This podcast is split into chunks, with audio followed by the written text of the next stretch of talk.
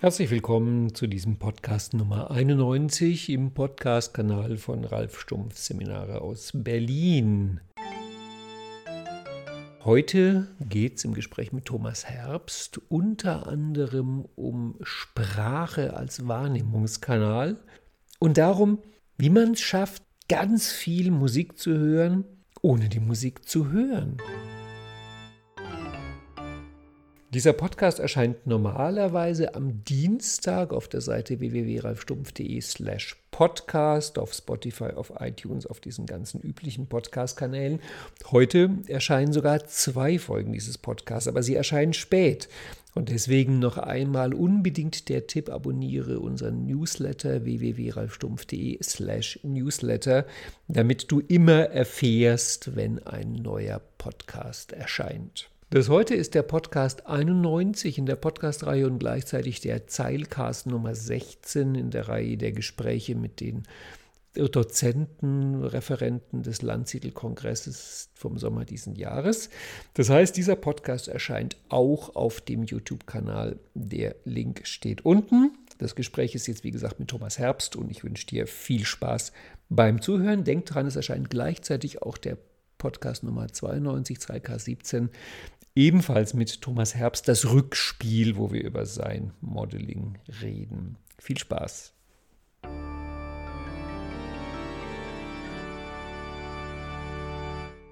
Herzlich willkommen zu diesem Zeilcast mit der Nummer, das müsste jetzt der 16er sein. Ist der 16er? Ja.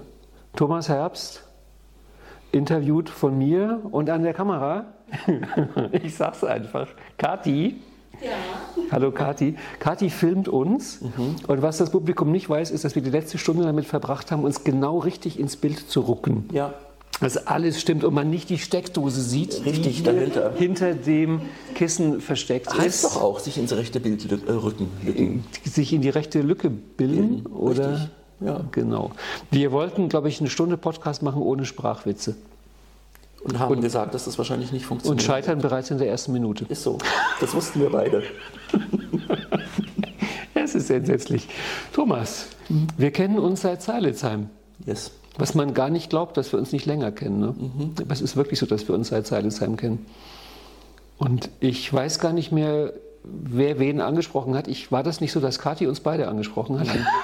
Du standst da in diesem Innenhof und ich habe gesagt zu Benedikt, das ist der Ralf.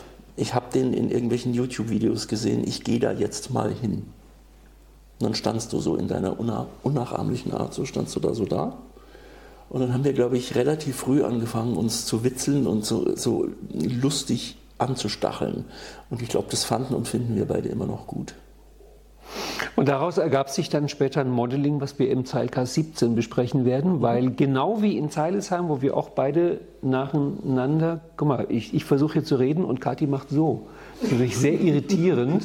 Nee, das ist die Zuhörgeste. Ist das weil, ich so. auf, weil ich natürlich auf nonverbale Signale achte Klar. und wenn jemand so macht, neige ich eigentlich normalerweise dazu, äh, die ähm, Klappe zu halten. Ich werde dann lauter.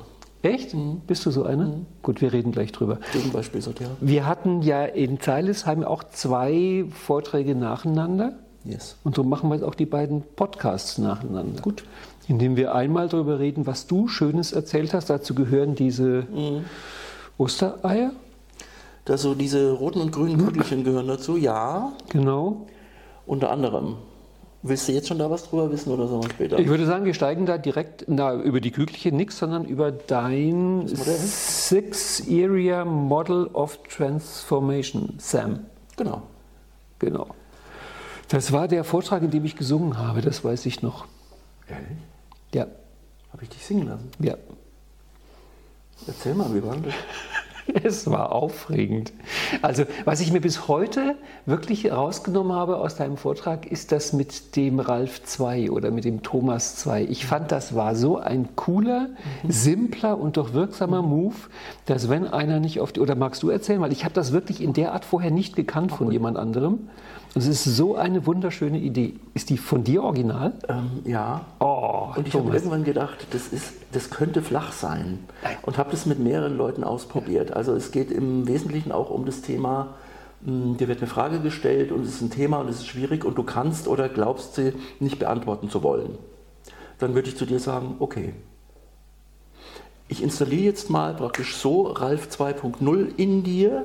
Was würde Ralf, Ralf 2.0 jetzt dir als dein bester Freund für einen Ratschlag geben oder welche Antwort würde kommen? Ich habe das vielfach ausprobiert. Es kommt immer eine Antwort, nachdem vorher keine kam. Und ich, ich weiß auch nicht, wie es funktioniert, ist eigentlich fast schon egal. Es funktioniert.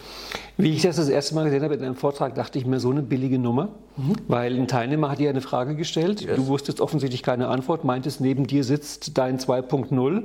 Ich dachte mir, so eine billige Nummer. Plötzlich kam da so eine gute Antwort. So, oh, wo kommt das her? Und das Ding ist, ja. in mir waren natürlich schon Impulse, ja. was ich dem jetzt antworten ja. hätte können. Dadurch, dass es jedoch meine Impulse sind, sage ich mir eher, hm, wenn es geht, halte ich diese Impulse so lang wie möglich zurück und lasse praktisch die Leute eben auf diese flache Art und Weise auch selber drauf kommen. Mhm. Und dadurch wirkt es bei denen auch natürlich stärker, weil es tiefer mhm. implementiert ist. Es war wirklich beeindruckend. Ist cool. Und auf eine ähnliche Art und Weise gab es immer wieder, ich bin jetzt seit 25, 30 Jahren Coach und Trainer, immer wieder Sachen und Situationen, wo ich denke, ja, die Geschichten unterscheiden sich zwar voneinander, jedoch all diese Geschichten haben, je näher ich an den inneren Kern rangehe, mhm. die haben irgendwie alle was Gemeinsames. Und glaubst oder glaubst nicht, ich war, es ist vier Jahre her, in München, da bin ich geboren und aufgewachsen und da ist diese wunderschöne Theatiner, Theatinerkirche. Ein wunderbarer Tag, gelbe Kirche, strahlend blauer Himmel. Und ich gehe da rein, setze mich und hatte zufällig was zu schreiben dabei. Papier, Kuli sitzt da. Dann kam dieses Area Model zu mir. Das ist jetzt spooky.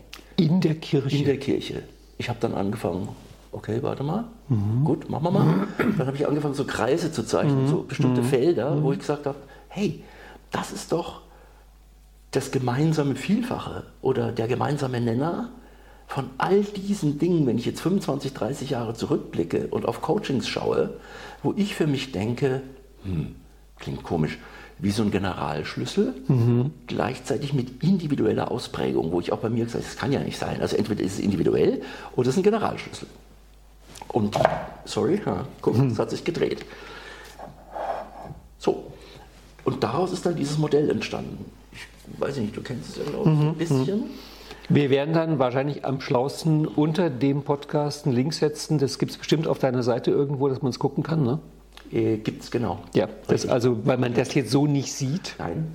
Dass man es also dann währenddessen sich äh, beim Autofahren kurz googelt und. Ja, vielleicht auch in, äh, eher in, ich sag mal, zwar sehr bewegt und gleichzeitig mhm. unbewegt zu sein. Mhm. Äh, also nicht unbeweglich, das meine ich nicht.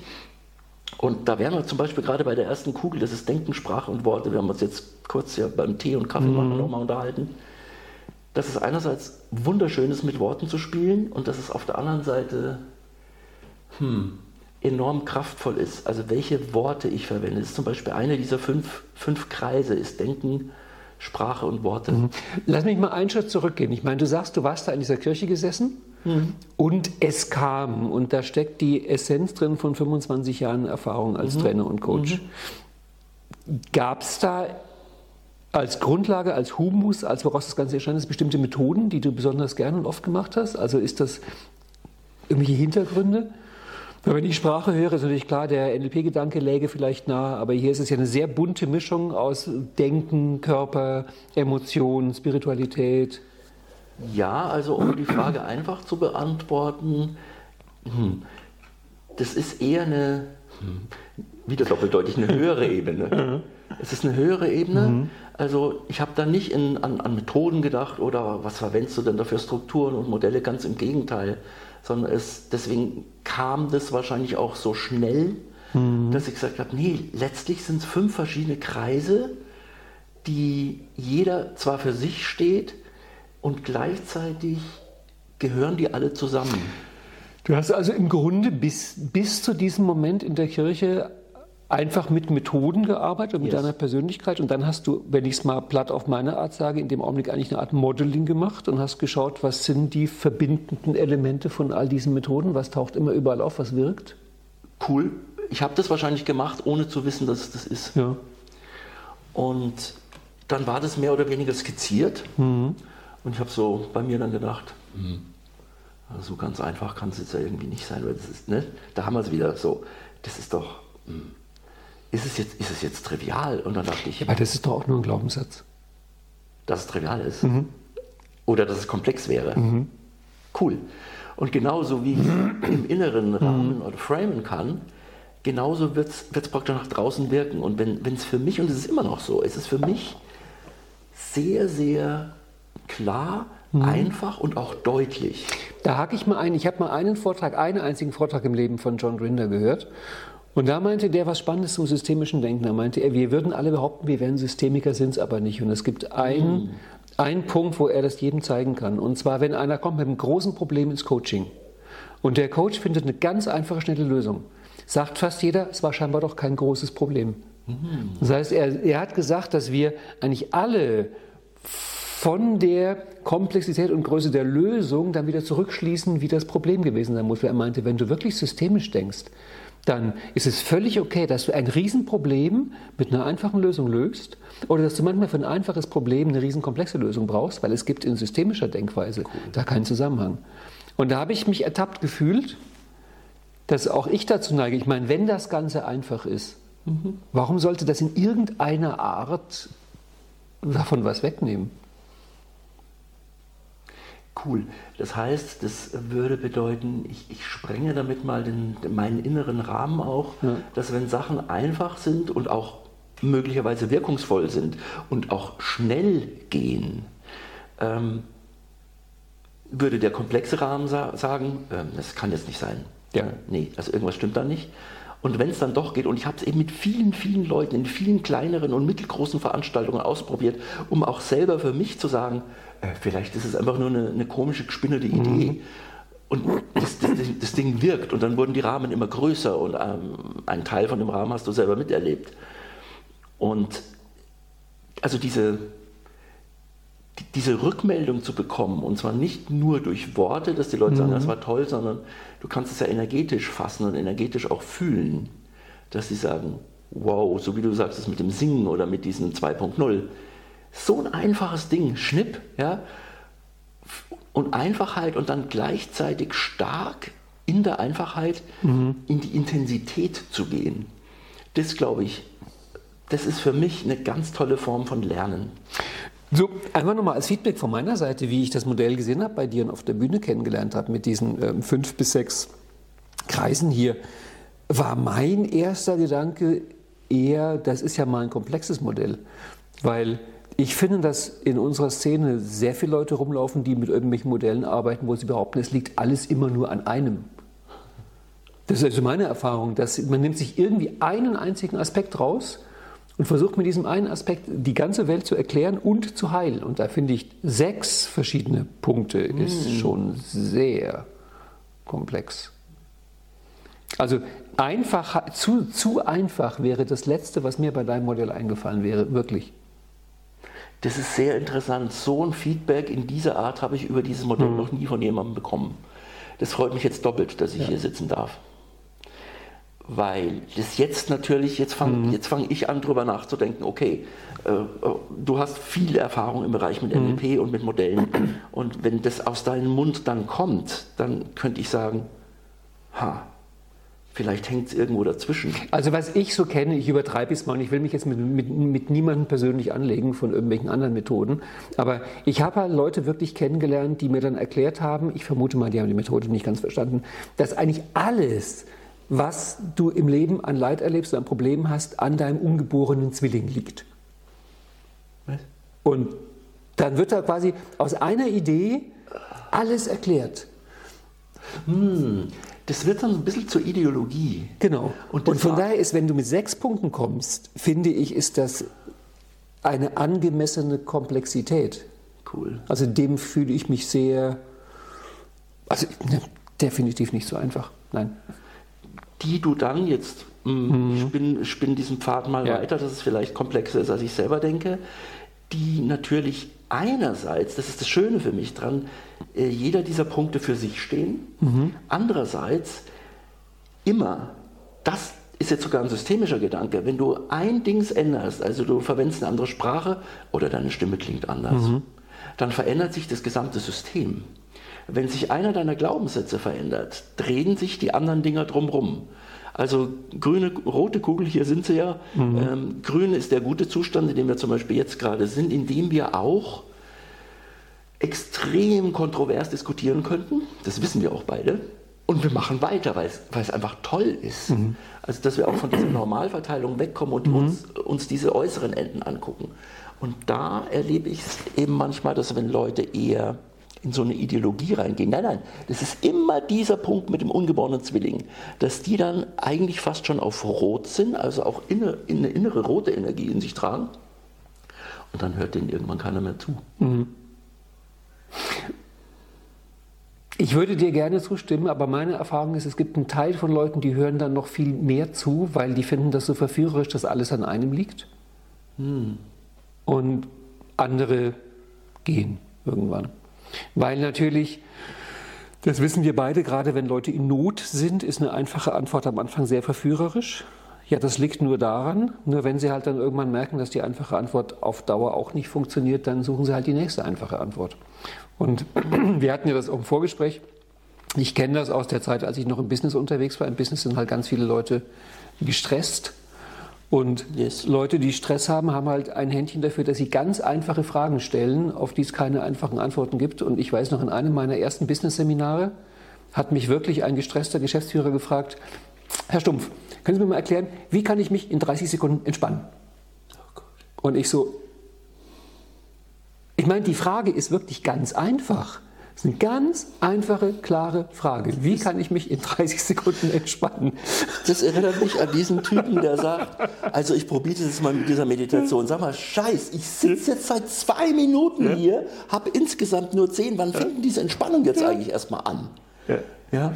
Also intellektuell ist es klar, nur dass wir eben oder unser Körpersystem Zeit dafür braucht, ja. eben von einem Energiezustand in einen anderen zu wechseln. Ähm, das, glaube ich, vergessen wir manchmal, gerade die Leute, die, wie du es gerade beschrieben hast, so, so eine schnelle Pille einfach wollen und dann, mhm. wupp, jetzt ist es getan. Und auf der anderen Seite gibt es eben Sachen, wie mit diesem 2.0 oder auch mit anderen Sachen, wo du denkst, wo ich auch selber denke, wenn ich im Coaching bin, alter Schwede, so einfach kann es doch jetzt nicht sein. Ähm, also es gab jemanden jetzt, ich hatte, hatte ein Coaching am Montag und er hat gesagt, ja, er bräuchte einen Tipp, wie das so ginge. Mhm.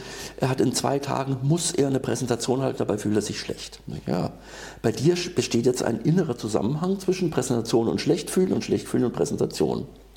Was haben wir gemacht?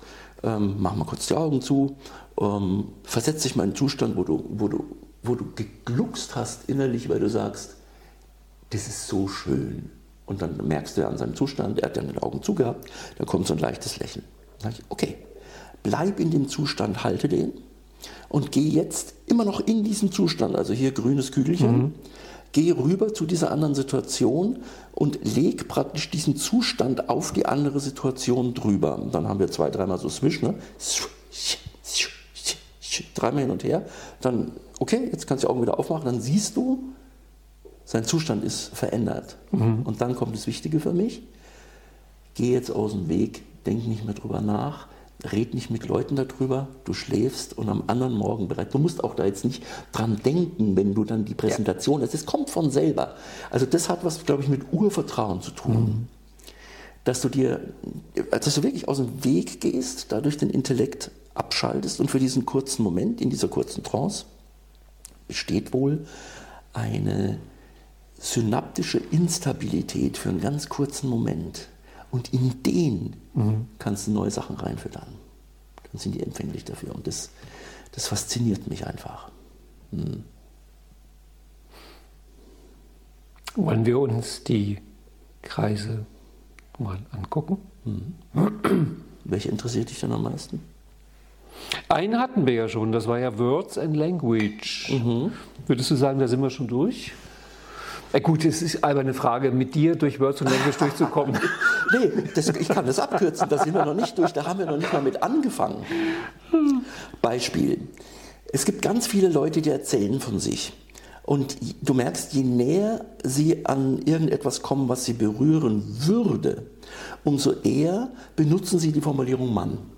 Man weiß ja auch gerade in Situationen, in denen es einem schlecht geht, sollte man mhm. ja dies oder jenes. Dann sage ich, äh, wen meinst du denn? Da gucken die. Ja, mich. Ich, dann mhm. sag's doch.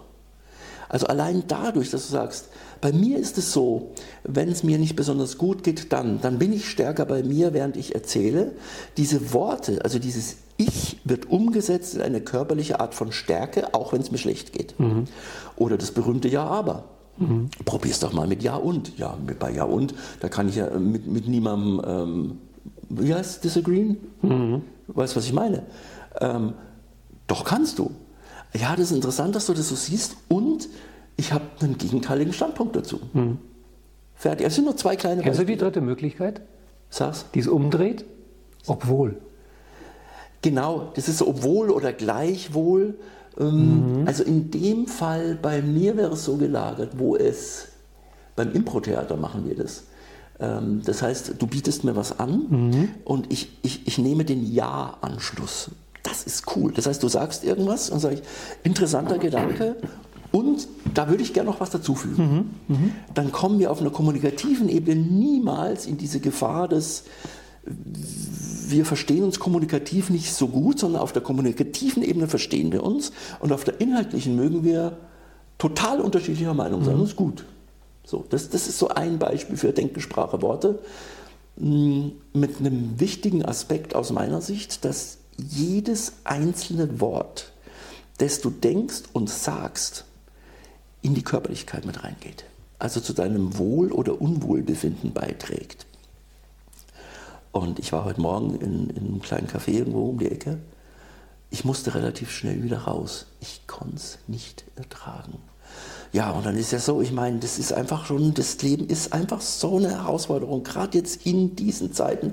Und jetzt ist dann mein Schwiegervater noch krank geworden, habe ich mich die ganze, ja, das kenne ich auch, ähm, äh, die Magen-OP von dem Sohn, so, das ging die ganze Zeit durch. Ich verstehe, dass Leute im Leid sind. Was die Leute, glaube ich, nicht verstehen, wenn sie so weitermachen. Nicht im Außen, also sie können mhm. gerne weiter mhm. pflegen, mhm. doch im Innen. Ähm, und jetzt kommen wir fast schon zu, zu diesem nächsten Kügelchen. Mm, das wäre Stimme, Stimmung und Schwingung. Also ich könnte dir zum Beispiel erzählen, ich mache mal die eine, die, mhm. die eine Seite. Oh, das war so, so Wahnsinn. Ich bin da durch Berlin gelaufen ich habe gemerkt, boah, das ist so schwer. Das sind Leute, die sind irgendwie, ich weiß nicht, die sind irgendwie gar nicht da. Und dann hat die Bahn gestern eine halbe Stunde Verspätung gehabt. Und ich hatte zwei Verabredungen gestern, die habe ich dann halt alle verschieben müssen. Ich war mhm. vollkommen gestresst. So. Jetzt habe ich mich gerade mit mhm. so einem mhm. roten Bällchen aufgeladen. Mhm. Jetzt kann ich die gleiche Geschichte erzählen wie, hey, das glaubst du nicht, gestern die Bahn, die hat wieder volle Arbeit geleistet, ne? wie du es halt kennst. 30 Minuten spät, ich habe meine Termine zweimal schieben müssen. Dann habe ich Leute durch die Straßen laufen sehen, denke ich, wow, was ist das? Also ist das die Großstadt oder was ist das? Und ich habe mir wirklich Gedanken darüber gemacht. So kann ich ja auch mhm. drüber erzählen. Das nimmst du anders auf. Ich sehe es ja auch jetzt an der Energie. Du nimmst es anders auf. Und in mir ist es anders abgespeichert. Mhm. Also ob ich, ob ich Ärger rüberbringe oder ob ich mich über irgendwas beklagen will, das kann ich auch im Restaurant machen. Oder gestern, wir waren im Café und wir waren 17.45 Uhr da, weil ich war so spät. Die haben um 18 Uhr zugemacht, das wusste ich. Wir haben gerade noch einen Käsekuchen gekriegt, einen geilen, in 93 waren wir gerade, in 93. Coolen Käsekuchen gekriegt, dann kommen wir da hin und wir sehen, die sind schon ein bisschen am Abräumen. Und dann sage ich zu ihr so, hey, ich habe im Internet gelesen, ihr habt heute bis 20 Uhr auf, stimmt das? Mhm. Das ist ja ein Klassiker, mhm. ist ein klassisches NLP-Modell, ist mir aber so schnell gar nicht eingefallen und die hat gestrahlt. Mhm. Ja, nee, nein, nein, nein. So, ja, sie freut sich schon auf ihren, auf ihren Feierabend, gell? Hat sie gesagt, ja, klar. Und dann durften wir noch länger da draußen sitzen mhm. bleiben, obwohl eigentlich schon zu war. Und dieses ganze Ding. Aber wichtig, das ist nicht strategisch. Mhm. Ne? Wenn du das nicht machst, um etwas zu erreichen, sondern weil du diese Fröhlichkeit in dir mhm. trägst. Selbst wenn du nur 15 Minuten Zeit hast, um Kuchen zu essen. Das kannst du ja so oder so. Ja, ihr macht ja in einer Viertelstunde schon zu. Ne? Ja, ist auch blöd. Ist ja Berlin. Warum habt ihr nicht bis 20 Uhr auf? Rote Kugel. Stimme, Stimmung, Schwingung. Nochmal einen Schritt zurück. Dass du Sprache liebst, ist ja nicht zu übersehen, hören, fühlen, riechen, schmecken. Mhm. Wie kommt's? Also Ich vermute mal, du hast dich nicht irgendwie, weiß ich nicht, Germanistik studiert oder sowas in der Richtung, aber es ist mir bei dir so aufgefallen, auch auf der Bühne Mhm. in Seilesheim und in den Pausen. Du, du liebst Sprache, Mhm. du spielst mit Sprache. Wie wird man so? Ich glaube, es gibt einen großen Zusammenhang generell, speziell auch bei mir, zu Musik. Ich liebe. Jetzt, wenn hier nicht was zwischen uns wäre, würde ich näher rutschen, weil das ich dann so. Ich weiß, du hast Musik studiert, ne? Ja. ja. Ja. Und das kann Ja, die Idee Musik als Sprache, das hört man nicht so oft. Drum, drum bin ich jetzt. So. Äh, das Herz ist dir Und ich, zugewandt. ich kann dir dazu eine Geschichte erzählen und euch auch. Ähm, ich erinnere mich noch, ich war vielleicht drei, vier oder fünf. Und meine Mama bestand praktisch aus Musik. Ja, also die hat immer, es war immer Radio an und sie hat Melodien gesungen und dann auch wunderschön gepfiffen Ja. und alles Mögliche. Und dann, also das, kam irgendwann es gab noch diesen AF, AFN hieß der, glaube ich, kann das sein, ne? dieser amerikanische Sender. Und das klang dann in meinen Ohren so und ich fand es schön.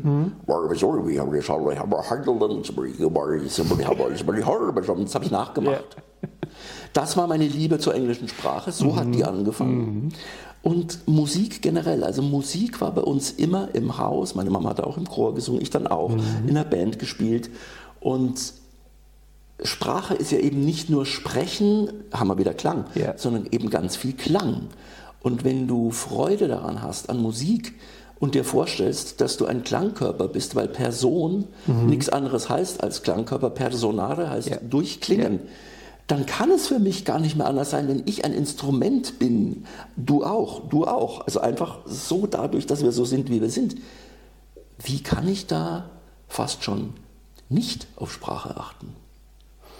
so wie das 80 Prozent machen. Also da muss ich wirklich widersprechen, Gern. weil man guckt dir die jungen Leute an heutzutage. Die hören Tag und Nacht ständig Musik, dauernd mit Stöpseln da drin oder so einem Riesenteil. Jeder hat Spotify oder andere von den Sachen. Die hören Tag und Nacht dauernd Musik. Und die Sprache verflacht. Yes. Also von daher, nein Thomas, das muss keinen zwingenden Zusammenhang haben. Und, da ist es wieder das Und. Wirklich, das war jetzt nicht Absicht. Ne? Und ähm, die Frage ist, wo du es erzählt hast, hören die wirklich Musik?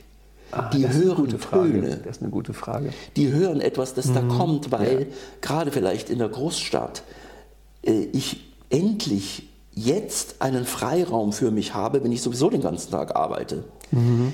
dass ich mir diesen Freiraum schaffe, wobei ich mir vorstellen könnte, dass ich das eben höre, um anderes abzuschotten, nicht und es fühlt sich vielleicht nicht so an, wie ich sitze hier so ganz in Ruhe und lausche diesen Tönen und diesem Konzert oder dieser Band oder diesem Rap. Was meinten der eigentlich genau? Und, und bin tief versunken in diese Musik. Das weiß ich nicht, ob die das machen. Das finde ich jetzt sehr spannend. Ich glaube, dafür können wir uns einen Moment Zeit nehmen, weil du hast da jetzt ein Thema aufgemacht, was mich gerade sehr interessiert. Ich glaube, wir hatten noch nie eine Zeit, wo die Leute so viel Musik gehört haben wie momentan. Aber es könnte sein, dass du recht hast, aber sie hören sie nicht. Trotzdem, ich kriege es bei meiner Tochter mit, ist Musik natürlich etwas, worüber man sich auch definiert. Wer hört welche Musik? Was hört man? Und hör um Gottes Willen nicht die falsche Musik. Das heißt, es sind so eine Art Tribe-Symbole. Aber immer noch ist die Frage, aber hören Sie deswegen die Musik? Also ich weiß, sie hört auch die Texte, sie kann die Texte mitsprechen. das ja. definitiv. Aber hört sie Musik? Alles, was du gerade gesagt hast, hat fast schon was mit, also Tribe zu tun Ja. und auch mit Können und der Fertigkeit, mir gewahr zu sein, die richtige Musik zu hören, so wie die richtige Kleidung zu Ja, tragen. ja. So. Und das ist für mich eben, das hat für mich mit Musik hören nichts zu tun. Das ist wie, Ja, aber was ist dann Musik hören? Musik hören ist eine Schwingung, vollkommen in sich aufzunehmen und langsam zu werden im Hören. Also ich, mh, ha, wie soll ich das sagen? Das hat ganz für, für mich ganz viel mit Präsenz zu tun. Also auch dieses. Also du beschreibst das, glaube ich, irgendwas, was heute im, im Grunde nicht mehr stattfindet. Ne? Nee, das darfst du nicht mehr machen. Du darfst auch nicht, wenn du mich erlebt hättest, ich war jetzt in Budapest, wie langsam ich durch diese Stadt schlurfe. Ja. Dann bleibe ich da stehen und dann sehen Sie, oben kommt Sonne durch so einen großen Baum und die Blätter unten machen dann so Bewegungen als Schatten auf dem Kopfsteinpflaster. Das kriegst du noch nicht mal mit, wenn du Fahrrad fährst. Da ist Fahrradfahren schon zu schnell. Das heißt, wenn du, weil mich neulich einer gefragt hat, hey Thomas, hast du einen Tipp, wie, wie, wie komme ich denn mehr in dieses Lebensgefühl rein? Mhm. Sag, du, probier mal aus, geh mal raus, geh mal vors Haus und geh mal so langsam, dass es richtig anfängt, dich zu nerven und halt das mal drei Tage durch. Dann kannst du auch wieder Musik hören. Ich habe zwei Erfahrungen gemacht zum Thema Musik hören. Die eine war, die erste war stärker und zwar da, es war in der Zeit, wo ich zwischen Abitur und Beginn des Musikstudiums war, also wo schon klar war, ich werde Musiker. Und dann hatte ich einen Freund, auch Musiker, und der hat sich mit einem anderen Freund Lautsprecherboxen gebaut, die damals, wenn man sie gekauft hätte, wahrscheinlich zu D-Mark-Zeiten noch 10.000 bis 30.000 D-Mark eine. Die große. Und die haben da wochenlang, weil der andere war aus einer Firma, die haben das wochenlang zusammengebaut und dann waren die irgendwann fertig. Und dann durfte ich von meinen Schallplatten welche mitbringen und die da mal auflegen. Mhm. Und das, was dann kam, war für mich wirklich ein Schock. Es war wirklich ein Schock zu merken, was Hören sein kann, weil ich in dem Augenblick was erlebt habe, was mir so noch nie passiert ist, nämlich ich habe nur gehört. Yes. Denn wenn ich ins Konzert gehe, ist ein ganz starker visueller Kanal mit dabei. Ich sehe die Musiker, wie die spielen, ich sehe den Dirigenten. Es ist ganz viel, es ist ein Gesamtkunstwerk. Bei den Boxen gab es nichts zu sehen. Ich war da nur gesessen und habe gehört. Und das war so ein wirklich schockierendes Erlebnis, plötzlich zu merken, was Hören sein kann. Und ich hatte es viele Jahre später nochmal, als ich mir dann zum ersten Mal im Leben etwas teurere Kopfhörer kaufen wollte und erst gemerkt habe, ich höre nichts. Also im Sinne von Unterschied. Dann habe ich mir bei einem großen Internetkaufhaus, dessen Namen man jetzt hier nicht erwähnen muss, ähm, fünf Kopfhörer der eher gehobenen Kategorie bestellt. Da kann man ja alle zurückgeben. Yes und habe erst mal gemerkt, ich höre keine Unterschiede. Und dann habe ich mich da über mehrere Tage, über eine Woche hinein versenkt. Immer die gleichen Stücke mit dem einen Kopfhörer, mit dem anderen Kopfhörer. Und irgendwann fing das an. Und da war es auch wieder so, dass halt visuell war weg, kinästhetisch war weg, gustatorisch und olfaktorisch sowieso. Aber es war nur dieser eine Kanal. Yes. Und plötzlich passiert was. Aber ich meine, Thomas, wer macht sowas? Keiner. Wer macht sowas? Du hast das Wort benutzt, ich liebe dieses Wort, ja. du hast dich versenkt. Ja. Ja. Also ne, du, du singst wie ein Taucher, ja. der langsam, langsam der Sache ja. auf den Grund geht. Langsam. Und dieses, es muss schneller gehen, es muss effektiver sein, mhm. ich muss die Anschlussbahn noch bekommen, weil ich habe dies noch zu tun, diese To-Do-Listen. Das ist alles sehr nett. Und ich glaube, das bringt uns von dem so, wie wir gedacht sind, immer weiter weg. Mhm. Wir sind angeblich vor 200.000 Jahren alle in der Savanne aufgewachsen, irgendwo in Afrika. Und wenn wir die nicht mehr haben oder nicht mehr sehen über längere Zeit, kannst du dich in nichts mehr versenken. Und dann musst du dich ablenken, damit du das mhm. noch ertragen kannst. Und ist jetzt ein weiter Bogen. Ich glaube, dieses Ertragen können wird für mich leichter, wenn ich mir eine Innenwelt schaffe, die von Sprache und Stimme so geprägt ist, dass sie, hm, dass sie mir signalisiert, ich habe mich ganz schön lieb und das mhm. ist so. Und diese Liebe, glaube ich, wird auch dadurch immer wieder wachgehalten, immer wieder aufgeweckt, so wie bei dir. Fünf verschiedene Kopfhörer ausprobieren, das hat Wochen gedauert. Jetzt, jetzt merke ich was, mhm. weil das ist alles noch da, es wird praktisch mhm. wieder aufgeweckt. Es ist nicht verloren. Es ist eine Art Erinnerung, die wir früher vermutlich alle hatten, so zu hören, mhm. ähm, so zu empfinden. Also auch das, was ich mit den Blättern erzählt habe, ne? visueller Kanal. Könnte man dann sowas sagen, dass für dich Sprache wie ein eigener Sinneskanal ist? Absolutely, das ist cool. Darf ich das nehmen? Also sehen, hören, fühlen, riechen, schmecken, Sprache. Wow. Weil es klingt für mich so, als ob du dich dann wirklich in den Sinneskanal Sprache genauso hinein versenkt hast, wie halt in Hören oder Fühlen oder Schmecken oder Riechen. Hast du noch oder nie drüber nachgedacht? Ja. Was ein Hammerding. Das, also die, die Idee ist groß. Ja? Wenn ich jetzt anfange, die Idee so zu begreifen und die in mir sich erstmal ausbreiten lasse, dann kann ich sie auch weitergeben. Mhm. Und Leute werden anders drüber nachdenken. Ähm, als wenn Sie jetzt zum Beispiel sehen würden, ja, Sprache, benutzt mal die richtigen Worte. Mhm. So, das klingt eher so hm, flau. Wir kommen natürlich an eine, ich glaube, du bist ein Partner, mit dem man über sowas reden kann. Wir kommen da an eine ganz alte philosophische Frage, die bis heute nicht geklärt ist, nämlich ähm, und über diesem Augenblick heftige Kämpfe auch gibt, nämlich ob Sprache primär Abbild der Wirklichkeit ist oder ob Sprache primär Wirklichkeit erschafft. Ich bin sofort bei Variante 2 bei dir. Ähm, dann müsstest du fürs Gendern sein. Weil die Leute, die die Variante 2 sagen, die sagen, Sprache schafft Wirklichkeit, die sagen, deswegen müssen wir gendern, dadurch werden die nicht genannten sichtbar. Cool. Das heißt, das ist die Idee, Sprache schafft Wirklichkeit. Wir können gut mit Dissens leben. Ich gehöre zu der Gruppe, Sprache sollte Wirklichkeit abbilden deine Wirklichkeit ab, deine Wirklichkeit abbilden. Genau. Also für mich ist die Idee, Sprache ist dann gut, wenn sie die Wirklichkeit möglichst gut abbildet. Cool. Darum ist es für mich auch wichtig, dass die Sprache sehr fein ist, weil die Wirklichkeit ist sowieso viel feiner als die Sprache. Sprache ist immer ein unvollkommenes Abbild. Und je flacher und einfacher meine Sprache ist, umso weniger Wirklichkeit kann ich abbilden. Das ist unser Gespräch drüben in der genau, Küche gewesen. Genau, genau. Also das eine ist der Konstruktivismus, das andere ist der radikale Konstruktivismus. Mhm. Also die Konstruktivisten sagen, Sprache ist Abbild der Wirklichkeit und ist umso besser, je besser sie abbildet. Die radikalen Konstruktivisten sagen, nee, es ist ein Schritt weiter, Sprache erschafft Wirklichkeit. Yes. Und wenn ich bestimmte Worte verbiete, dann existiert das nicht mehr. Deswegen neigt halt dieser Gedanke auch zu Sprechverboten, also man darf bestimmte Worte nicht mehr aussprechen, und zu Sprechvorschriften, weil es halt dieser in meiner Welt Kinderglaube ist, dass wenn ich bestimmte Worte verwende oder nicht verändere, verändert sich die Wirklichkeit. Dem stimme ich nicht zu.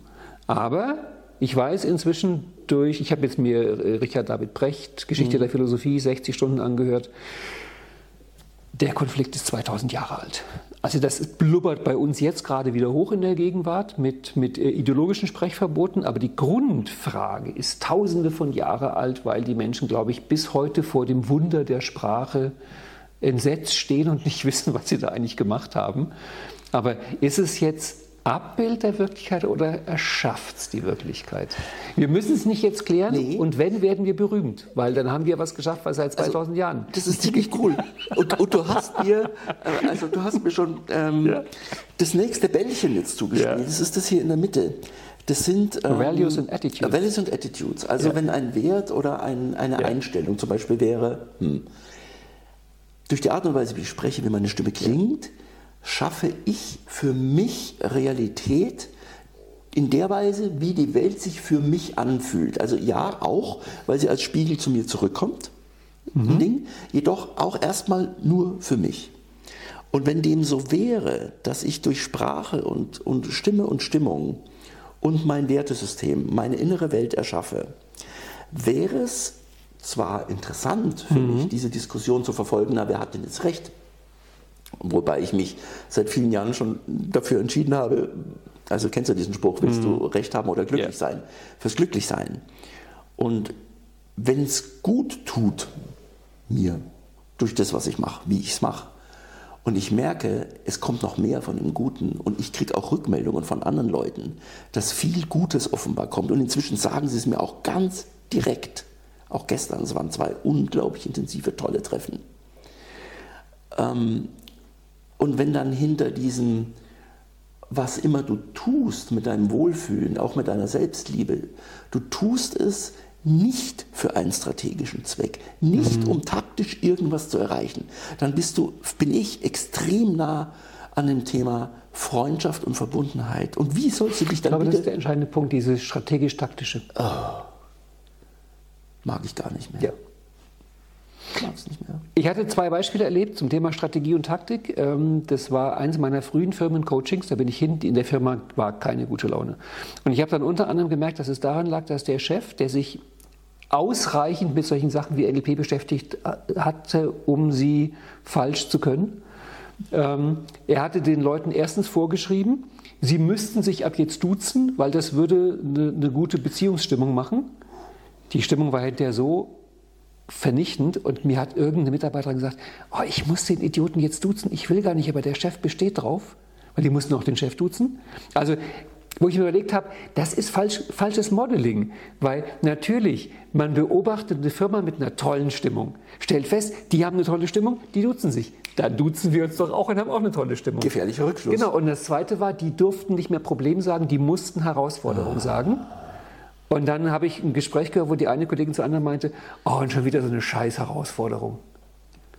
Und da ist mir klar geworden, wenn du den Leuten Sprachvorschriften machst, es ändert nicht die Wirklichkeit. Nee, dann führt es also strategisch und taktisch. Ne? Genau, dann führt es ja. zu einer Einschränkung ja. und wir wollen, vielleicht sind wir alle äh, im Grunde unseres Herzens Freigeister, wir wollen einen freien ja. Geist haben.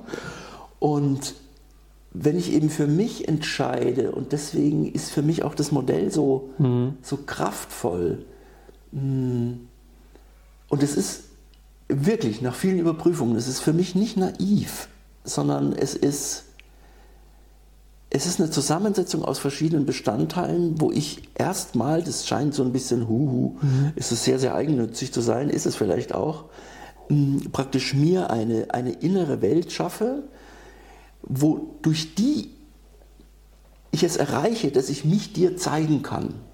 Und ich zeige dich auf eine Art und Weise, dass du mehr oder weniger erkennst, guck mal, das scheint seine Realität zu sein. Und an die kannst du andocken, an Teile kannst du nicht andocken. Und ich muss jetzt nochmal einhaken, noch weil mal. jetzt sind wir mal ganz genau. Ich bin an einem Wort hängen geblieben. Erschaffst du dir die innere Welt oder ist es mehr so, dass du einfach eine Welt siehst, die immer schon da war? Beispiel, was du mhm. gesagt hast, wenn du gestern Abend nach Berlin gekommen bist, dieses oh, zwei Stunden Verspätung, alles ist schlecht gelaunt. Oder hey, die Bahn hat wie immer mir die, Zeit, die Reisezeit verlängert und die Leute in Berlin sehen alle sehr speziell Fürs aus. Fürs gleiche Geld durfte ich länger reisen. Genau.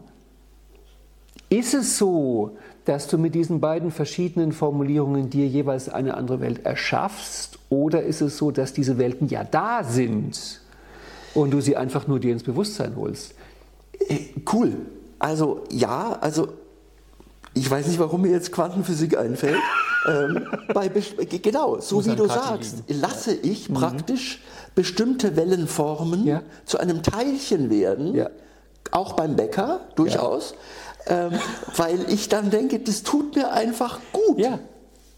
Und das ist jetzt die Frage. Also ist es vielleicht ist, ist mehr so, wie die das halt in der bewegten 68er Zeit gesagt haben, dass man sich quasi tuned.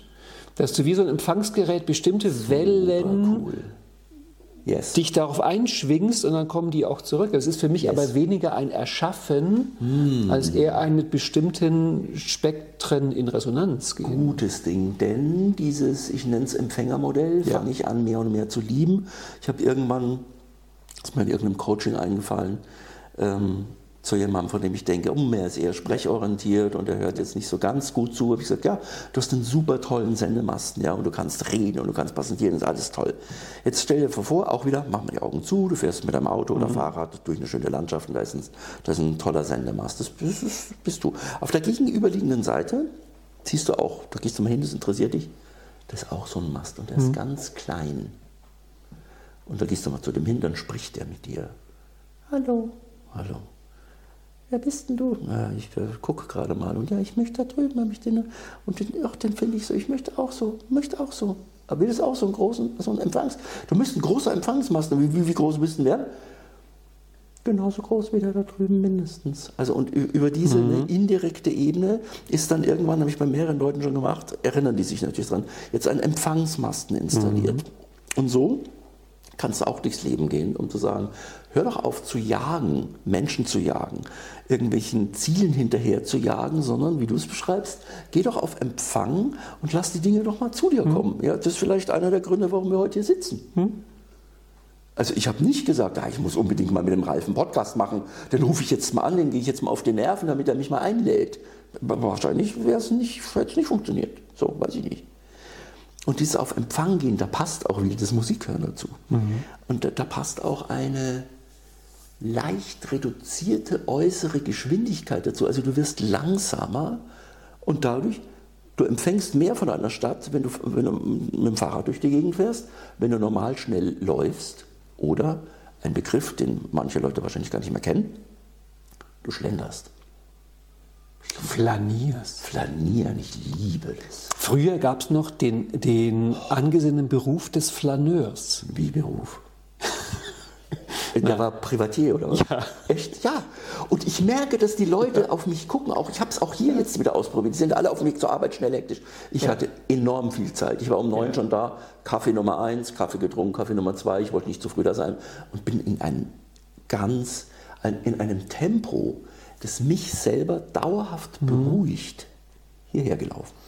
Ich habe das mal über eine Zeit lang geübt. Ich kann es immer noch nicht hundertprozentig langsam in der Stadt gehen.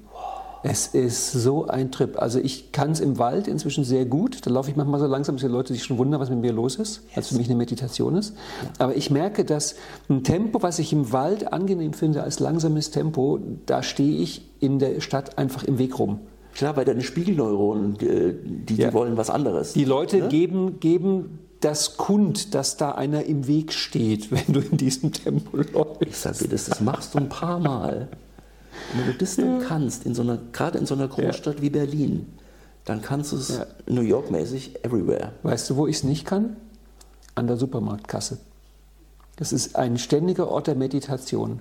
Ja. Dass ich an der Supermarktkasse versuche, mein Tempo zu halten. Nicht extra langsam, aber einfach nur mein Yes. Tempo zu halten, weil du weißt ja, so lange ist das Band vor der Kasse, Mhm. so lange ist das Band hinter der Kasse. Die Leute sind unglaublich schnell. Yes. Das heißt, die stapeln dann hoch. Ja. Du kommst sofort in sowas Gehetztes. Das ist für mich jedes Mal Meditation. Mhm. Schaffe ich es, in meinem Tempo zu bleiben? Meistens schaffe ich es nicht. Das ist wirklich, das sind so einfache Dinge, ja, dieses, dieses sofortige Üben, also keine großartige intellektuelle, intellektuelle Ja. Leistung.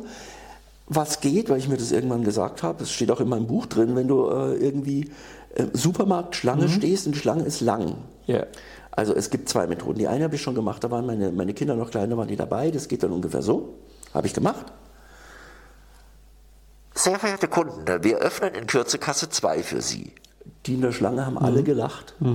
Die vorne an der, äh, an der Kasse hat gelacht. Und, also du bringst dich wieder, dann machst du ein bisschen Spaß. Und es ist eine tolle Möglichkeit, weil auch im Stau zu stehen, sofort in die Bauchatmung zu gehen. Schlange, lang, ein, aus, sieht kein Mensch, ein, aus. Dann guckst du, was die Leute vor dir, was die kaufen, wie legen die das aufs Band, durcheinander, stapeln die es hoch, wie machen die das. Und dann, dann, dann tauchst du ja ein in so eine Art Meditation bereits. Überlegst du dir auch immer gerne, mit wie vielen Leuten die zu Hause leben, je nachdem, was Klar, sie einkaufen? Es natürlich. macht total Spaß, sich Ja. das Leben der Leute zu Ja, überlegen. ne? oder, oder auch so dieser Gedanke, Ja. boah, lauter ungesunde Ja, Sachen. ja, ja. Das ist ja nur Süßkram und, und drei Whiskyflaschen. Oder das Gegenteil, das ist ja nur Kohl, Grünkohl, ein Joghurt, wahrscheinlich links und rechts gedreht Ja. und handgeschüttelt. Es sind lauter so kleine Filmsequenzen. Ne? Also jeder, jeder einzelne Einkauf ist der Beginn einer Geschichte. So. Und das greife ich gerne auf, weil ich neulich gesagt habe, Leute, egal was euch Ja. Wenn du das sehen kannst, jetzt klassisch Dissoziation, du schwebst drüber und schreibst, ohne dass du es willst, eine weitere Netflix-Folge. Ja. Ja. Es Ja. ist nichts anderes. Es sind Man könnte im. Grunde eine Netflix-Serie beginnen, dass man immer mit einem Einkauf am Band beginnt und daraus eine Geschichte entwickelt. Zum Beispiel. Ja, wie geht es denn weiter? Ja. Und von daher, also ist das zwar, das ist einerseits ein Abbild Mhm. und gleichzeitig für mich spiegelt es die Realität wieder. Also haben wir jetzt gesagt, egal ob ich sie erschaffe Mhm. oder ob ich denke, sie wird erschaffen. Und ich glaube, ein Großteil dessen ist wirklich dieser, dieser Punkt in der Mitte, dieses ähm, Werte, Glaubenssysteme, wie denke ich darüber? Ich glaube, damit würde ich sogar anfangen, wenn jemand sagen würde, hm, wie sollte ich mich dann am besten dem Modell nähern, um es in meine Praxis zu übertragen? Fang mit dem mittleren Kreis an, deswegen steht er auch in der Mitte, weil er für mich zentral ist. Wie denkst du über die Welt? Also ist die eher schlecht, ist die eher gut? Wie denkst du über die Menschen? Ich glaube inzwischen, dass Menschen dir ansehen können, welche Gedanken du über sie hast. So. Und dann fragst du dich, was tut dir besser? Du hast dich ja entschieden, das auf gut Englisch alles auszudrücken. Mit Attitude meinst du Haltung? Also es ist dieses klassische EWG, nicht einer wird gewinnen, aber doch mhm. vielleicht auch. Es ist Einstellung, Werte und Glaubenssysteme. Also genau, Attitude wird ja oftmals so, oh, der hat aber Attitude gebraucht. Mhm, eben drum, genau. weil es ist halt ist doch ein sehr englisches Wort. Ne? Wie wird es das so im Deutschen wiedergeben? Ähm, also es, es, ist eine Einstellung. Es ist das, was du, du hast vorhin, glaube ich, den Begriff Tuning benutzt oder Feintuning benutzt. Und das trifft's. Also wie, wie tunst du dich ein ins Leben, mhm. in eine Situation? Zum Beispiel in diesen, in diesen Podcast. Ja? Müssen wir da nervös sein? Brauchen wir Spickzettel? Ich brauche aber schon ein Thema. Also ich muss schon vorher wissen, welche Fragen mhm. du mir stellst. Das ist ein anderes äh, Setting, als wenn ich sage, du, ich bin froh, dass ich dich endlich mal wieder sehe nach einem halben Jahr. Mhm. Ja, und dann machen wir auch die 30 Minuten Verspätung aus. Es war insgesamt eine sehr, sehr schöne Fahrt. Und dann schauen wir mal, was jetzt hier alles passiert mhm. und was kommt. Da haben wir das Empfangen wieder. Also das klingt so, wir würden das alles senden, weil wir das vielleicht vorbereitet hätten, haben wir aber nicht.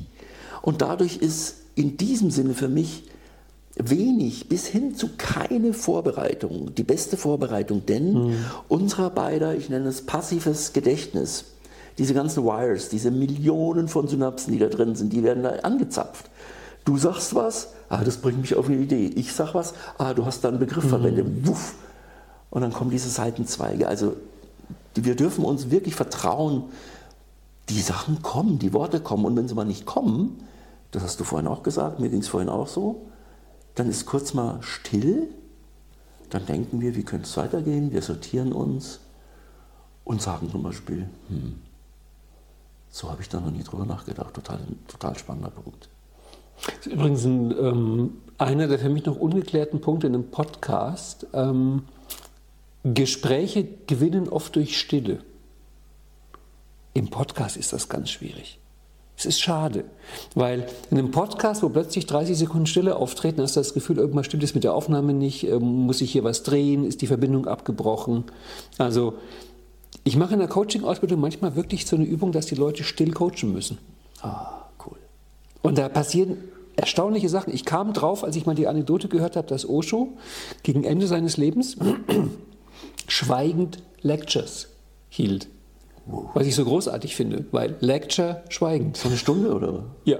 Nee. Ein, zwei Stunden sich vor die Leute hingesetzt, schweigend.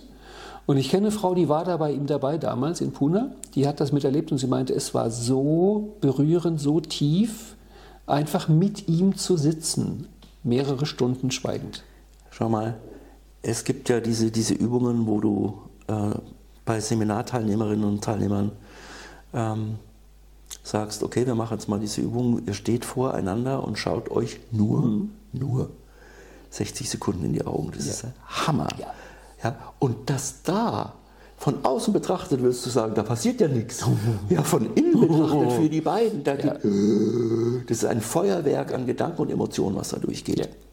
Und ich denke, wenn im Podcast zum Beispiel, die, die den Podcast machen, eine Frage mitgeben oder an, die beiden mhm. gerade an so einer Frage arbeiten, kannst du ja unter Umständen davon ausgehen, dass die Leute, die, die zuschauen, diese Frage auch aufgreifen. Und sie können sie umso besser aufgreifen, jetzt sind wir wieder bei der Geschwindigkeit, umso mehr Raum wir ja. schaffen. Ja. Beim Videopodcast geht's, weil da siehst du ja, die beiden sitzen da noch und schweigen. Aber beim reinen Audiopodcast ist Stille wirklich ein heikles Thema. Selbst wenn man es ankündigen würde, wir machen mal 30 Sekunden nichts. Könnte sein. Mhm. Wegen diesen Wischgesten, weil wir nur zwei, drei Sekunden Aufnahme, sowas auch. Ja, ne? Das ist wie mit dem Musik hören, das gleiche Ding. Also es scheint was, ein, ein ein, ein gemeinsames Thema mit dem roten Faden scheint sich durchzuziehen, es ist Präsenz. Georgi Ligeti hat ja ein Stück geschrieben für Klavier, das besteht nur aus einer Pause. Hat er mit Osho zusammengearbeitet? Also das ist, da wirklich, da kommt ein Pianist auf die Bühne, verbeugt sich, setzt sich ans Klavier, sitzt da in Stille eine Minute, steht wieder auf, verbeugt sich, fertig. Das ist NLP, weil das Stück sein, besteht nur aus einer Pause. Und jeder kann seinen Inhalt reinfüllen. Genau. Und selbiger Ligeti ähm, hat auch ein Orgelstück komponiert, bei dem ist die Spielanweisung so langsam wie möglich. Das wird seit ein paar Jahren aufgeführt in Halberstedt. Sind nur vier Töne? Ähm, Sie, Sie haben ein Tempo gewählt, wo die Gesamtaufführungszeit 800 Jahre betragen wird. Kannst du googeln? Ich, ich finde es so abs also das, für mich macht das ganz viel, sich zu überlegen, geil, ja. Musik, ich meine, so langsam wie möglich, das ist auslegungsfähig. Ne? Yes. Wir haben es doch vorhin gesagt, Ja. geh an die Grenzen. Genau. Verlasse mal diese Genau. gaußsche Normalverteilungskurve und geh an die Grenzen. Ja. Und auch im Coaching finde ich inzwischen die Grenzen und inzwischen kann ich es auch, weil ich es mich traue, Ja. an diese Grenzen zu gehen. Also irgendjemand hat mir gesagt, hey, du machst teilweise so richtig so Savage Coaching. Da sage ich, was meinst du damit? Naja, das ist kein Kuschelkurs, sage ich, nee. Und ich bin auch nicht dazu da, dass die Leute mich mögen. Das ist zwar nett, wenn sie es tun, aber ich bin dazu da, die Leute weiterzubringen. Mhm. Ja. Das ist mein Job. Du den Satz von David Snarch über das Coaching? Sag. Der hat in seinem Buch geschrieben, such dir keinen Coach, der dir angenehm ist, such dir einen Coach, der auf eine vielversprechende Art unangenehm ist. Das finde ich so eine Diese Wortwahl schon wieder, Das ist oder? eine geile Formulierung. Auf eine vielversprechende Art unangenehm. Ich hatte das Gefühl, der spricht von mir. Ist es cool, ja? Ja. Ne? Ich kann das nachvollziehen. Weil nur unangenehm ist langweilig, aber vielversprechend unangenehm. Und wenn du dann noch wechseln kannst zwischen diesem Unangenehmen und dann, ah, der Ralf vom Kern her liebt das Leben und er liebt auch seine Leute. Und dieses Gefühl miteinander zu verbinden ist cool, weil das gibt eine Art von, das, ich nenne es bei mir intern, das ist der Stärke-Wärme-Mix. Ja, ich kann gleichzeitig warm und du auch, warm und stark sein. Und das ist eine unglaubliche Kombination, weil zwischen diesen Dingern stark und warm, das ist so ähnlich wie, Caroline hat mich gestern gefragt, was für mich Leben bedeutet. Und da muss ich erstmal nachdenken.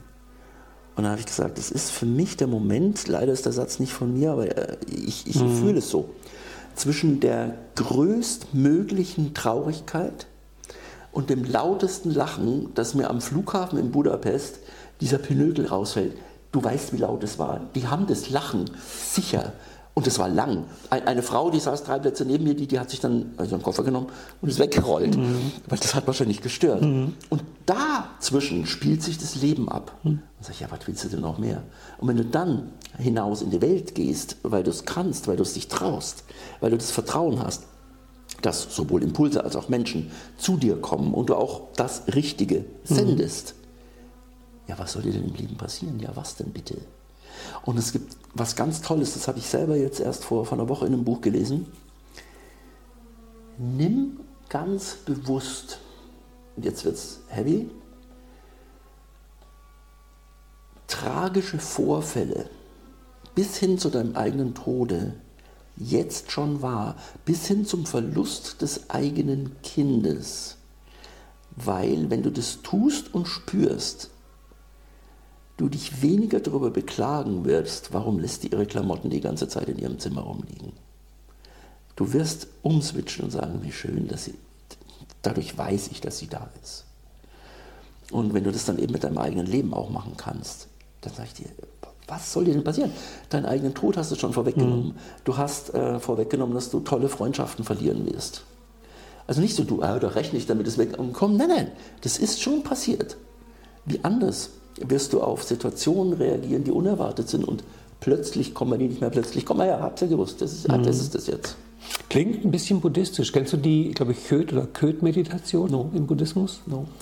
Ähm, ziemlich heißes Teil. Also du stellst dir das Leid und Elend der Welt vor und nimmst es in dich auf. Also ganz bewusst, um es aus der Welt zu nehmen und selbst das so zu machen. Das hat irgendeine buddhistische Nonne entwickelt im Umgang mit Kranken, dass sie einfach deren Krankheit aufgenommen hat, sodass die heilen konnten. Und ich habe eine Teilnehmerin mal gehabt, die war in einem Kurs, wo das gemacht worden ist. Und dann meinte sie, sie hätten sich also vorgestellt, die Krankheit der Welt Yes. und das in sich aufgenommen. Und dann meinte eine andere Teilnehmerin den, den buddhistischen Meister, ja, aber was ist denn, wenn ich dadurch krank werde? Und dann strahlte der sie an und meinte, dann weißt du, dass es funktioniert. Was für ein Also, Reframing. das ist, weißt du, aus westlicher Sicht so, oh, oh. Und er noch so mit dem Schmunzeln Ja, natürlich. Dann weißt du, dass das funktioniert? ist das also nicht toll? strahlend. Ne? Yes. Und aus dem Kontext kommt auch, was ich unglaublich berührend finde, eine Geschichte, warum Buddha lächelt. Und ich habe da mal gelesen, Buddha ist erlöst, Mhm. deswegen könnte er lachen. Buddha sieht das Leid der Welt, deswegen könnte er weinen. Und genau dazwischen, zwischen dem Lachen und dem Weinen, ist das Lächeln. Und das Leben. Ja. Und das ist diese, diese Kombination von Soll ich lachen, soll ich weinen? Ich lächle. Und deswegen gibt es auch, also Ja. bei mir gibt es ganz viel Freudentränen. Also ich würde mich als Melancholiker bezeichnen. Ich Ja. liebe Melancholie. Deswegen auch diese, dieser Drang zur Musik. Gestern hat jemand ähm, im Rahmen des Lichterfests auch, stand so ein Straßenmusiker mit einer Wahnsinns E-Gitarre und der spielt gerade so ein Solo, so ein verzerrtes Solo und ich denke, nein, wie geil, das kennst du doch. Alan Parsons, Eye in the Sky. Eye in the Sky. Da, da, da. Mit so einer Inbrunst. Der war seine Gitarre. Der war die Musik. Es hat sich für mich so angefühlt, der checkt gar nicht mehr, dass der da jetzt steht. Der war völlig verloren in dieser Musik drin. Und in dieser Melancholie, wenn das Leben da stattfinden darf, dass du nicht weißt, ich finde es so geil, wie der das Solo spielt und gleichzeitig, ich bin zu Tränen gerührt, wie er es spielt.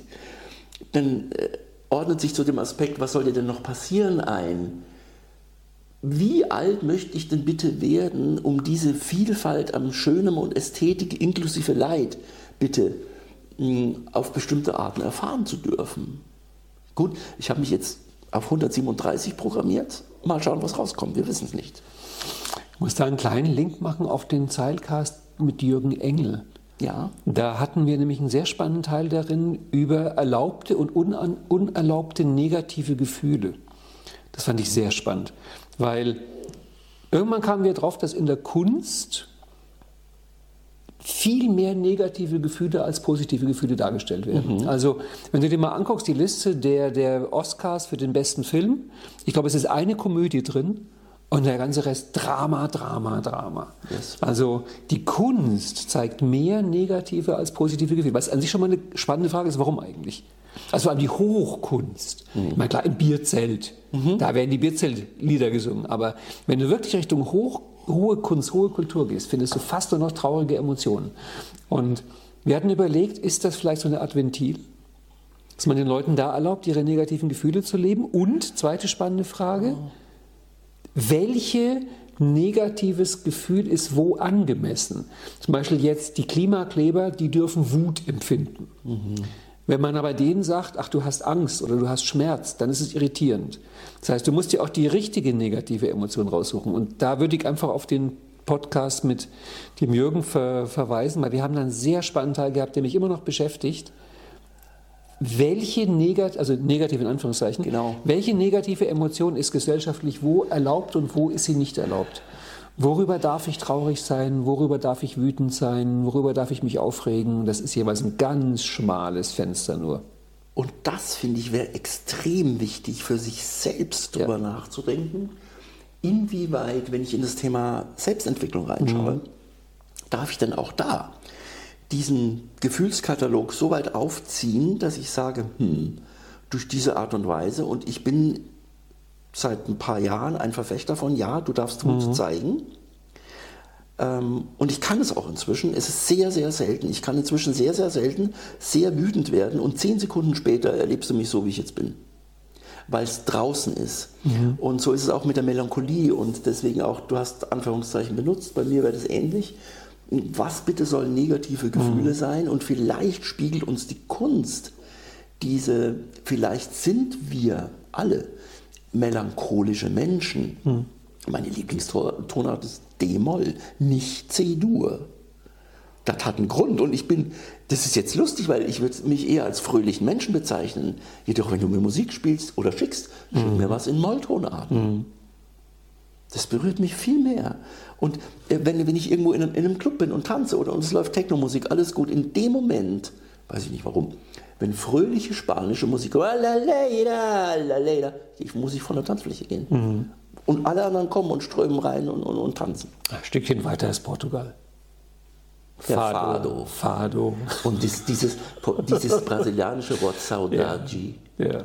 Das ist die Melancholie. Das gibt es auch, kann es nicht übersetzen. Ja, ja. Saudade. Und weil wir das vielleicht nicht haben als Wort, können wir es auch vielleicht nicht so empfinden, weil wir es auch nicht so leben. Ich. Ich würde auch sagen, Melancholie ist vielleicht die undeutscheste aller Emotionen, oder? Geil. Das ist so. Das, das allein ist ein Titel für irgendwas.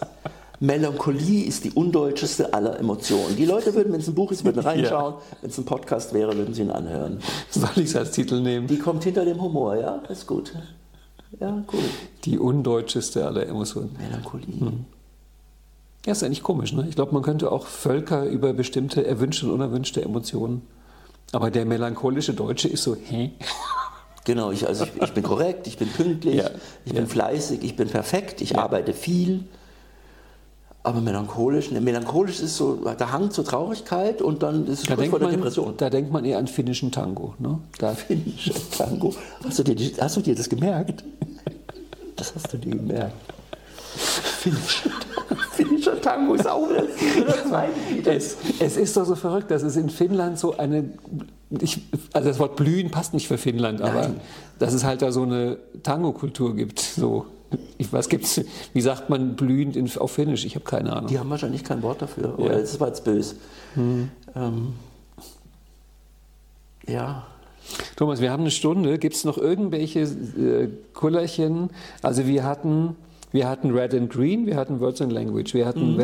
wir hatten es noch nicht I'm not enough. Das könnten jetzt die letzten zehn Minuten sein, dass wir darüber noch plaudern. Für viele das zentrale Thema, weil sie gehört haben und die Stimmen immer noch hören, dass sie nicht genügen, mhm. dass sie nicht genug sind. Deswegen brauchst du bereits im Kindergarten einen tollen Kindergartenplatz, damit du später in der Schule schon aufnahmefähiger bist. In der Schule brauchst du gute Noten, dann hast du einen Job, der ist gut, musst dich jetzt noch ein bisschen mehr anstrengen, dass du. Und dann hast du das auch erreicht. Dann hast du dein zweites Auto, dein zweites Kind, ähm, du machst viele Urlaubsreisen, du hast noch mehr Geld. Du hast noch mehr Geld und fragst dich dann, jetzt müsst doch an, jetzt müsst, du bist Millionär hm. und fragst dich, jetzt müsste doch irgendwann mal reichen. Bis du entweder erkennst, was gut wäre, dass je mehr du jetzt hast und im Außen anhäufst, umso mehr du dein hm, kleines Ich spürst. Das heißt, diese, dieser Gap wird immer größer, bis du dir irgendwann denkst, jetzt habe ich doch alles, jetzt die und die könnten stolz auf mich sein, für die und die habe ich es getan und ich bin immer noch nicht genug. Hm Dazu gibt es ein Modell, das ich sehr spannend finde, das hat der Benedikt Held von der Redefabrik entwickelt. Das sind drei Kreise, der äußere, drei konzentrische, konzentrische Kreise. Der äußere ist das ähm, Haben. Mhm. Ich will mal eine tolle Partnerin haben, äh, ich möchte mal dieses besagte Haus oder diesen Hund oder dieses Auto haben. Viel, viel haben. Um etwas zu haben, muss ich was tun. Also ich muss fleißig sein, ich muss früh aufstehen, mhm. ich muss meinen Wecker um 4.30 Uhr stellen, ich muss meine Routinen machen. Ich muss, ich muss, ich muss. Drin im innersten Kreis ist das Sein. Meine Lieblingsfrage inzwischen im Coaching ist, mhm, welcher Mensch möchtest du sein? Also schreib mir Adjektive mhm. auf. Nee, nicht haben. Nein, nein, oh mhm. nee, das wäre schon mhm. wieder. Mh. Welcher Mensch möchtest du sein? Und dieses Ding für sich selber aufzulösen im Sinne von, eine der schlimmsten Fragen finde ich, ist so, so Kinder so im mittleren Alter sind so 10, 11, 12, na, Ralf, was willst du denn mal werden? Ich könnte kotzen. Was willst du mal werden? Mhm. Was? Also ich könnte fragen, welchen Beruf möchtest du denn mal mhm. ergreifen? Da Worte wieder, total wichtig, wie werden. Also das Kind mag in sich das so verorten, dass es sagt, okay, ich bin noch nichts dann muss ich praktisch Sachen im Außen machen, mhm. damit ich wer werde. Und so im Englischen funktioniert es gut für mich, from human being to human becoming. Also wo willst du denn hin mit dir? Und die Frage beantwortest du dir nicht, wenn du nicht wirklich Musik hörst, sondern nur Kopfhörer auf hast mhm. und das Leben praktisch sich abspulen lässt, bis hin zu, bist du dir bewusst drüber, dass der Beruf, den du im Moment ausübst, ja, das bringt ja Geld, du musst eine Wohnung bezahlen, ist mir schon klar, dich selber in keinster Weise weiterbringt. Das heißt, du machst etwas, was sich seit 5, 10, 15, 25 Jahren bereits wiederholt hat. Ist es genug? Reicht dir das?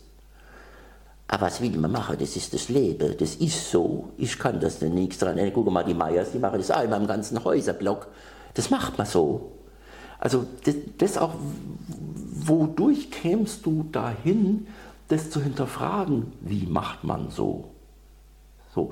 Und dann, dann fängst du an, dein, dein Selbst zu stärken und eben anstatt M-A-N, Mann, zu mhm. sagen, ich, nur dieses eine kleine Wort verändert unglaublich viel. Ich mache das so oder ich mache das nicht so. Warum machst du das? Hatte ich neulich ein Gespräch.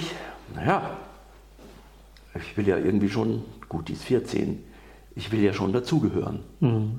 Also dieses, kennst du wahrscheinlich auch, ne? dieser Klassiker zwischen, in de, ich möchte in der Gemeinschaft eingebettet sein und, und aber, inneres aber, gleichzeitig hochgradig autonom. Mhm. Und dann sage ich, ist doch gut, ist doch kein Widerspruch. Stell dir doch einen Schieberegler vor. Jetzt gehen wir in autonom, dann sind wir wieder in der Gemeinschaft, dann machen wir gemeinsames Witzchen, dann macht wieder jeder sein eigenes Ding. Geht doch, wenn du dir die Möglichkeit gibst, intensiv genug zu sein, im Sinne von, hm, was, was ist es genau? Da haben wir es wieder, was mich bewegt. Was ist es, wo ich in Versunkenheit, ein schönes Wort, mhm. wo ich in Versunkenheit gerate, ohne gleich das schlechte Gewissen auf der Schulter zu haben, dieses Teufel spricht, Alter, kannst dich mal bewegen, du sitzt jetzt gerade seit sieben Minuten ähm, im, im, im, im Alpha-Wellen-Modus, das geht nicht. Ja, das ist ja unser Default-Network. Wenn wir mal sieben Minuten lang sitzen, kommt sofort irgendwie das Ego wieder hoch. Hey, du musst was tun. Du tust nichts. So, mhm. Ne? Mhm. Und das als Standard zu haben, ist, glaube ich, nicht gesund. Ja. So. Yes. Darum hast du das Not in Klammern gesetzt. Weil es ähm, die Möglichkeit eröffnet, zu sagen, das wäre jetzt wieder ein Tuning, das wäre eigentlich mhm. der mittlere Kreis, Moment mal, ich habe zwar gehört, ich bin nicht genug, wer sagt denn das? Nee, nee, Moment, ich bin genug oder ich möchte genug sein oder ich mhm. möchte genügen. Und dann kommst du rein von deiner Denkschiene, Denken, Sprache, Worte, von deinen Gedanken, du kommst auf andere Fragen. Und die Qualität dieser Fragen bestimmt die Qualität deines Lebens. Ich bin genug. Es genügt mir. Das ist fast ein Schlusswort. Es ja. ist genug. Es ist genug. Es gibt eine Bach-Kantate. Es ist genug. Cool, kenne ich nicht. Ich liebe Bach. Mhm. Wie geht denn das so mal? Nee, ich komme gerade selber auf die Melodie nicht. Aber da geht es natürlich, ähm, das geht eher so Richtung Karfreitag. Also es ist genug. Mollmäßig? Mollmäßig oh. im Sinne von Tschüss. Ah, ah, auch das wieder, ja. haben wir es doch wieder. Nimm das doch gerne vorweg. Also wenn es wirklich genug war. Das haben sie im Barock gemacht. Schau. Also ich bin ja Fan von Egon Friedel, Kulturgeschichte der Menschheit. Und er bringt da ja vielfach auch Beispiele aus Bereichen, die man sonst im Geschichtsbuch nicht drin findet. Mhm. Zum Beispiel Mode. Und er hat durch ihn habe ich gelernt, dass im Barock und vor allem im Spätbarock das Kranke das Modeideal war. Daher kommen die weißen Perücken, daher kommt die weiße Creme, die Schönheitspflaster, das heißt, diese Zeit hat das kranke Siechende cool. gefeiert. Marode Mode. Ja. Und drum findest du auch die ganzen Totenköpfe in der, in der bildenden Kunst. Und das, man muss sich dazu sagen, die hatten den 30-jährigen Krieg hinter sich gebracht. Da war jede Woche Pest. Also das war einfach eine Zeit, wo was willst du machen? Ich meine, es verleugnen ist Möglichkeit eins, klappt nicht. Und das machen wir heute oft. Dann lass es uns feiern. Lass es uns feiern. Lass es uns feiern. Da wieder Melancholie, also genau. wissen wir es. Und zum Teil, wenn du, wenn du diese traurigen Bachstücke hörst, dass Traurigkeit so schön sein kann. Ne? Boah, ich liebe es. Ja. Boah, wunderschön. Also heißt dieser Podcast vom undeutschesten aller Gefühle, der Melancholie. Ja. Natürlich. Und das mit dir, mit dem man so schön lachen kann. Ne? Sehr gerne. Gut. Thomas. Ich danke dir sehr. Wir müssen jetzt noch die halbe Minute reden, bis Kathi mitkriegt, dass sie Richtung Kamera sich bewegen muss, okay. um den Stop-Knopf zu drücken. Ähm, da kann ich mein Mikro wieder gerade richten. Das haben ja. wir wahrscheinlich eh alles gerade nicht verstanden. Ja, gut. Es war mir ein großes Vergnügen. Abhängig von der Anzahl der enthusiastischen Kritiken unter dem Video und E-Mails gibt es einen zweiten, dritten, vierten, fünften Teil. Cool. Es war mir ein spezielles Vergnügen. Mir auch. Und es ist so spannend gewesen, dass es einige große Sequenzen gab. Da habe ich nicht mehr gemerkt, dass wir eigentlich einen Podcast aufzeichnen. Und das ist, das ist ein Geschenk. Also wieder die Präsenz. Ne? Danke dir auch. Danke dir. Tschüss. Ciao.